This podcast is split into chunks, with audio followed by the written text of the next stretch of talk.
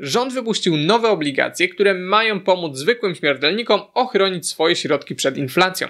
Jednak każda rozsądna osoba, kiedy dostaje coś od naszych rządzących, powinna na sekundę zatrzymać się i zastanowić, czy aby na pewno chce przyjąć taki prezent. Nie inaczej jest tym razem, dlatego dzisiaj przyjrzę się nowym obligacjom i podpowiem, komu moim zdaniem mogą się przydać, a dla kogo nie będę odpowiedni. Zanim do tego przejdziemy, bardzo szybko przypomnijmy sobie podstawy. Obligacje skarbowe to bardzo bezpieczne produkty finansowe, które sprowadzają się do pożyczenia naszych pieniędzy skarbowi państwa. Dopóki Polska jest wypłacalna, nasza inwestycja w gruncie rzeczy jest bezpieczna, a już w szczególności jeśli zostawimy łapkę w górę dla YouTube'owego algorytmu. Warto. Do tej pory najważniejszymi dostępnymi detalicznymi obligacjami Skarbu Państwa były 10-letnie obligacje EDO.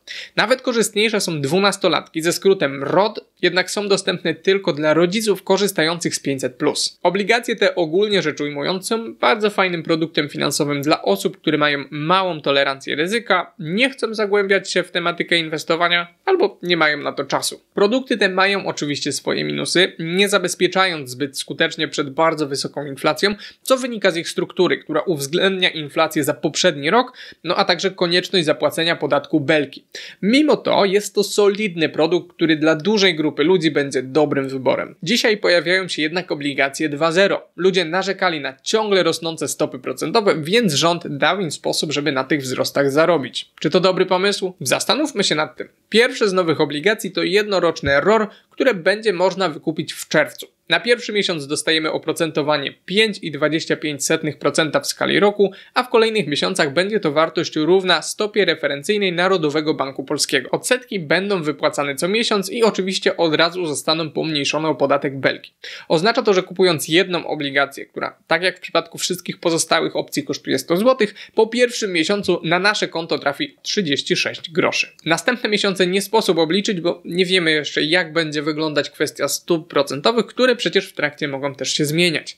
Analogicznie działać będą dwulatki DOR, z tym, że możemy liczyć na odrobinę lepsze oprocentowanie 5,5% w skali roku w pierwszym miesiącu i stopa referencyjna powiększona o 0,25 punktu procentowego w pozostałym okresie. W przypadku wcześniejszego wykupu w obu przypadkach mamy do czynienia z opłatą dodatkową po pierwszym miesiącu wynoszącą odpowiednio 50 i 70 groszy za każdą obligację. Sprowadza się to do tego, że gdybyście potrzebowali pilnie wypłacić pieniądze, to koszty będą raczej niewielkie i nie trzeba się tego bać, ale na pewno nie opłaca się kupować tych produktów wiedząc z góry, że nie dociągniemy do terminu wykupu.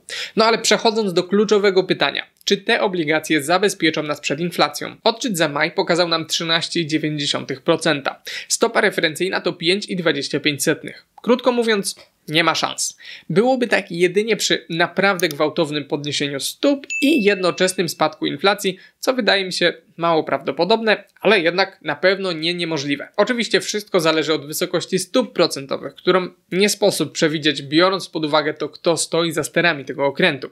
Jeśli wy uważacie, że będą wysokie, może warto rozważyć zakup. Ja spodziewam się, że nowe obligacje poradzą sobie lepiej niż lokaty, jednak nie ochronią całości zainwestowanych oszczędności przed inflacją. Biorąc to pod uwagę, raczej nie znajdą się w moim portfelu inwestycyjnym. Mogą się jednak świetnie sprawdzić w sytuacji, kiedy chcemy chociaż częściowo zabezpieczyć się przed inflacją, wiedząc, że niedługo będziemy potrzebować swoich środków, na przykład trzymając wkład własny, kiedy planujemy zakup mieszkania za około rok czy półtora. Najlepiej jednak zajrzeć na playlistę Inwestowanie dla początkujących i poznać nieco bardziej wyrafinowane sposoby zabezpieczenia swoich oszczędności.